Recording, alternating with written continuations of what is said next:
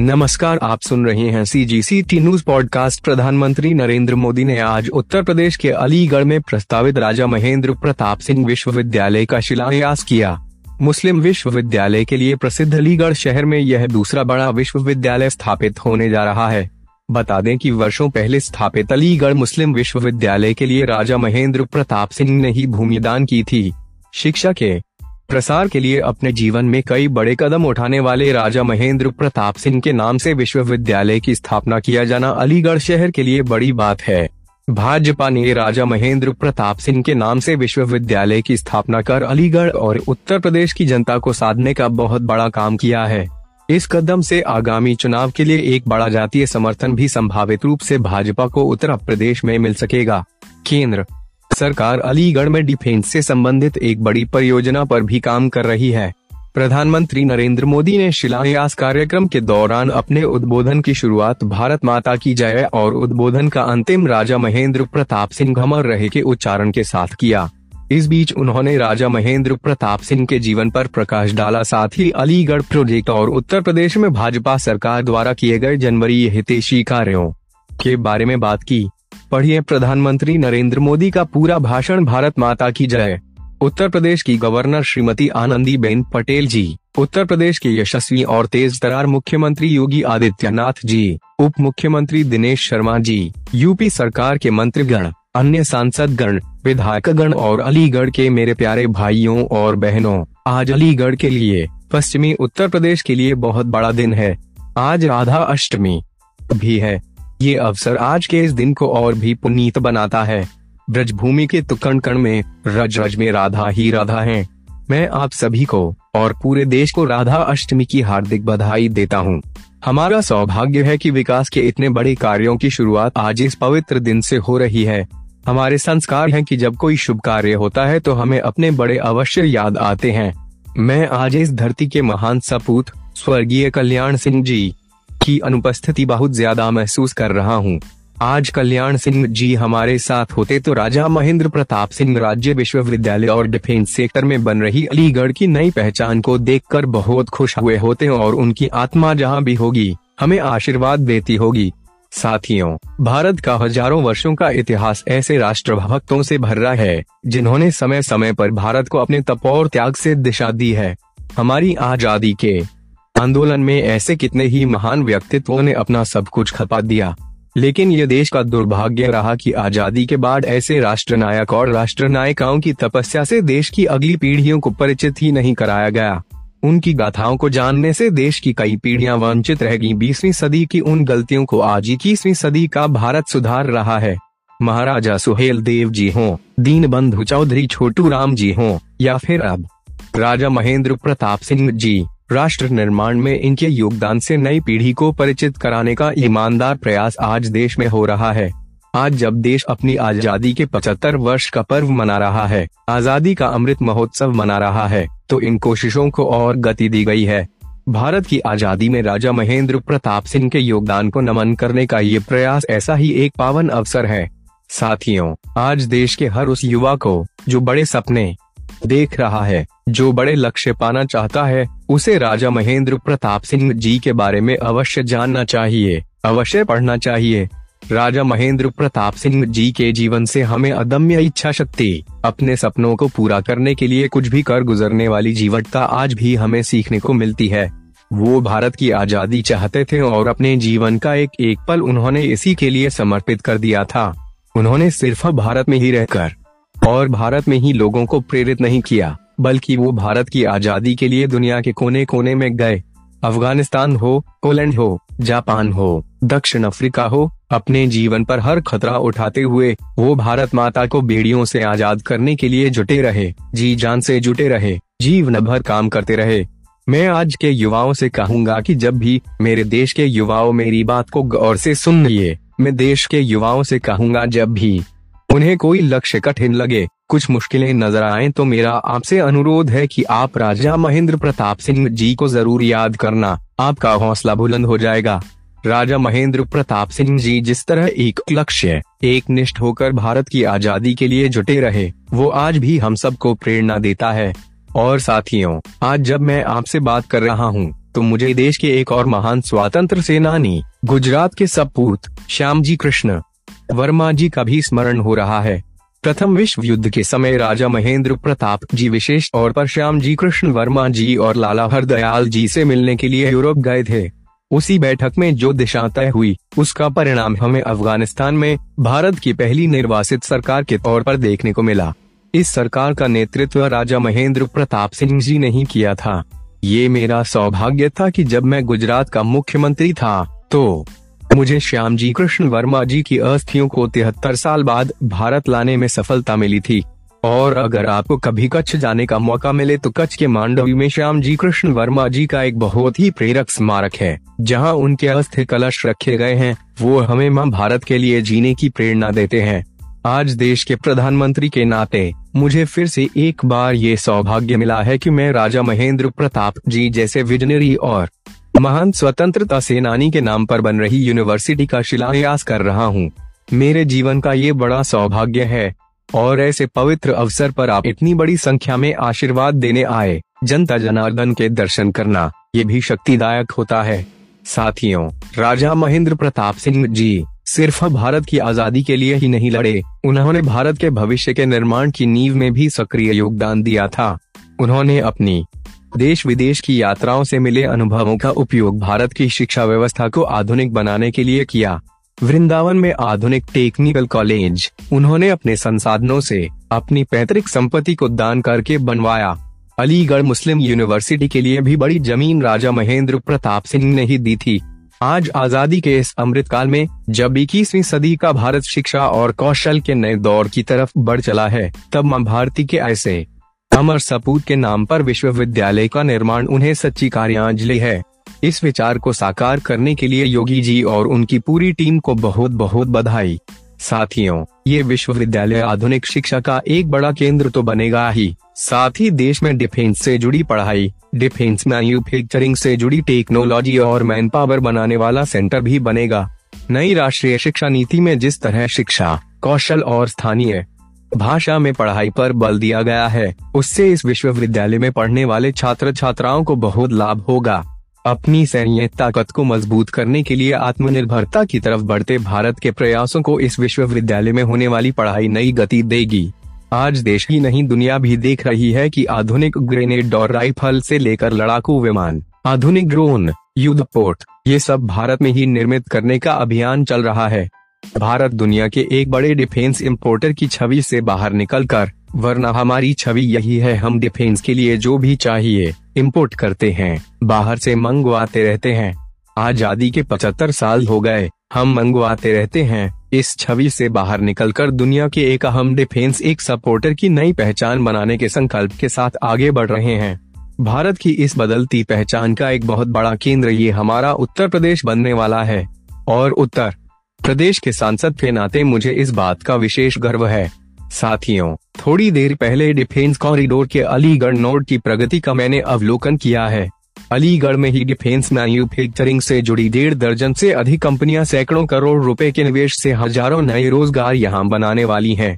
Aligarh node में छोटे हथियार, आयुध, drone, aerospace, metal components anti drone system, defence packaging, ऐसे उत्पाद बन सकें। इसके लिए नए उद्योग लगाए जा रहे हैं। ये बदलाव अलीगढ़ और आसपास के क्षेत्र को एक नई पहचान देगा।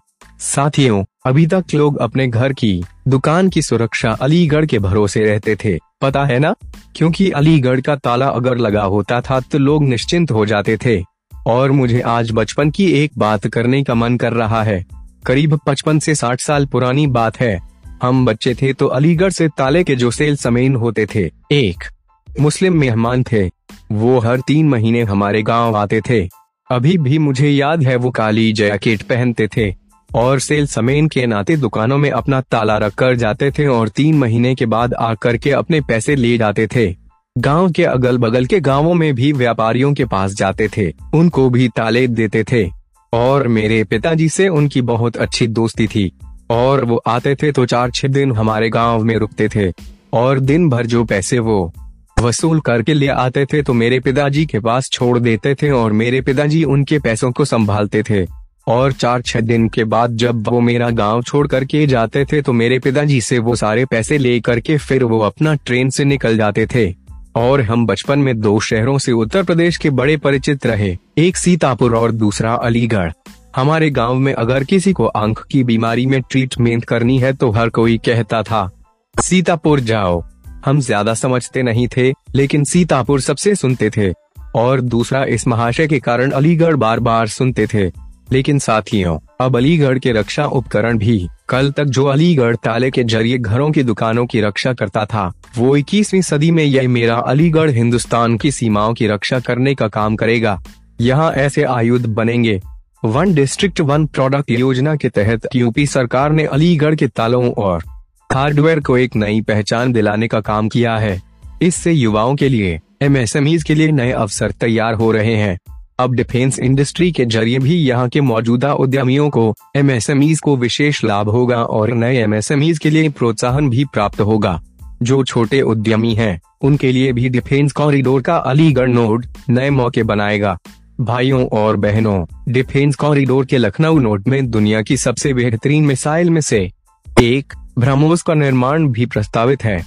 इसके लिए अगले कुछ सालों में 9000 करोड़ रुपए निवेश किए जा रहे हैं। झांसी नोड में भी एक और मिसाइल मैन्युफैक्चरिंग से जुड़ी बहुत बड़ी महत्वपूर्ण यूनिट लगाने का प्रस्ताव है। यूपी डिफेंस कॉरिडोर, ऐसे ही बड़े निवेश और रोज़गार के बहुत बड़े अवसरों को लेकर आ रहा है। साथियों, आज उत्तर प्रदेश देश और दुनिया के हर छोटे बड़े निवेशक के लिए बहुत आकर्षक स्थान बनता जा रहा है। ये तब होता है जब निवेश के लिए ज़रूरी माहौल बनता है, ज़रूरी सुविधाएँ मिलती हैं। आज उत्तर प्रदेश, डबल इंजन सरकार के डबल लाभ का बहुत बड़ा उदाहरण है। योगी जी और उनकी पूरी टीम ने सबका साथ, सबका विकास, सबका विश्वास के मंत्र पर चलते हुए उत्तर प्रदेश को नई भूमिका के लिए तैयार किया है। अब सबके प्रयास से इसे और आगे भी बढ़ाना है। समाज में विकास के अवसरों से जिनको दूर रखा गया, ऐसे हर समाज को शिक्षा और सरकारी नौकरियों में अवसर दिए जा रहे हैं।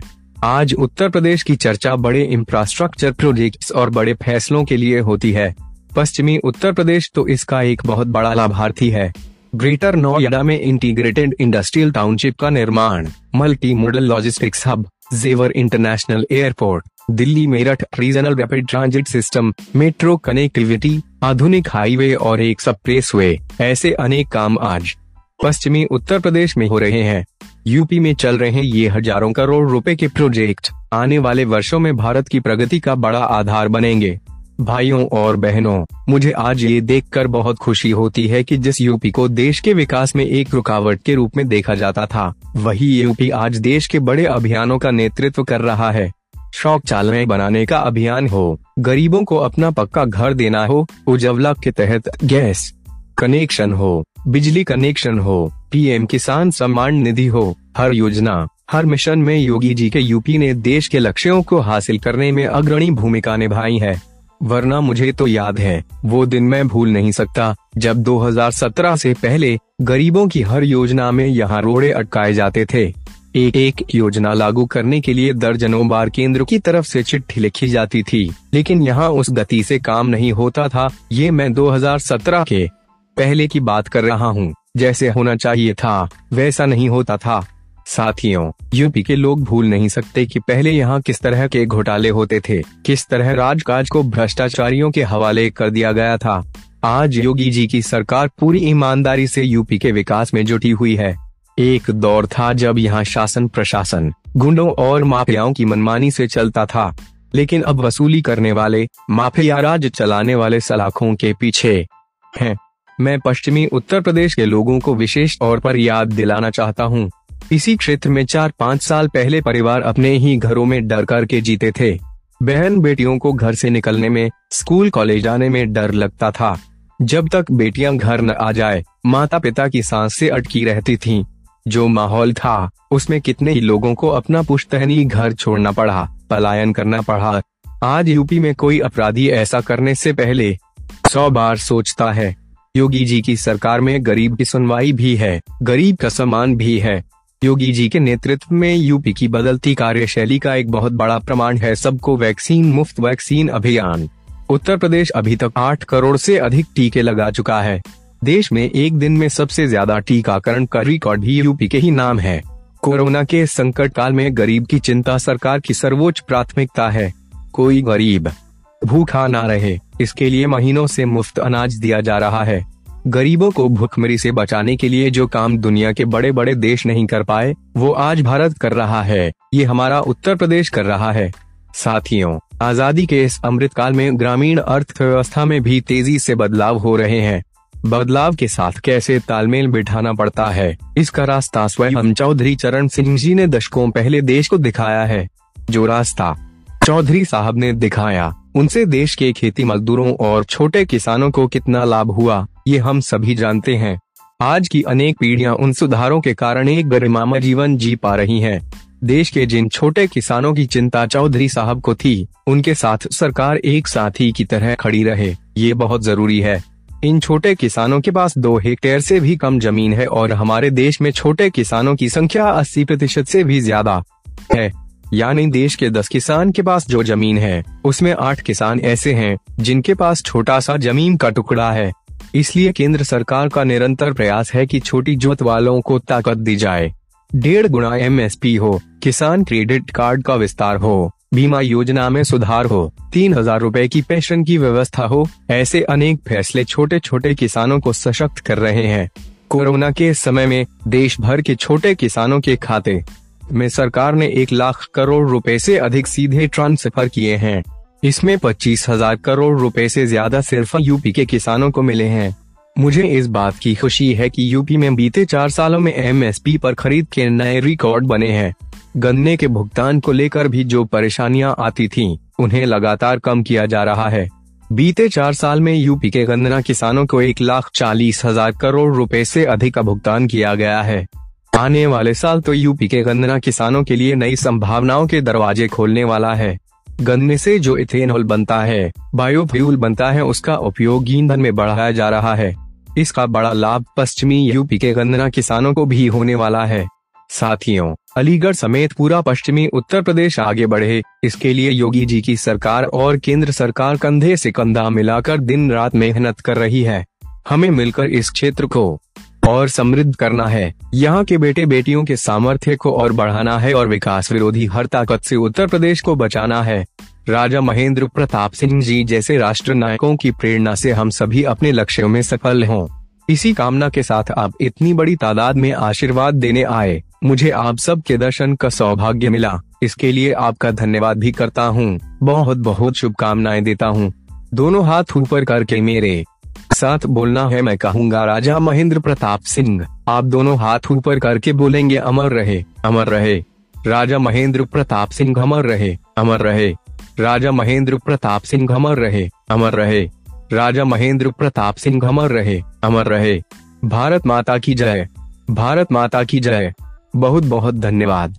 C G C T news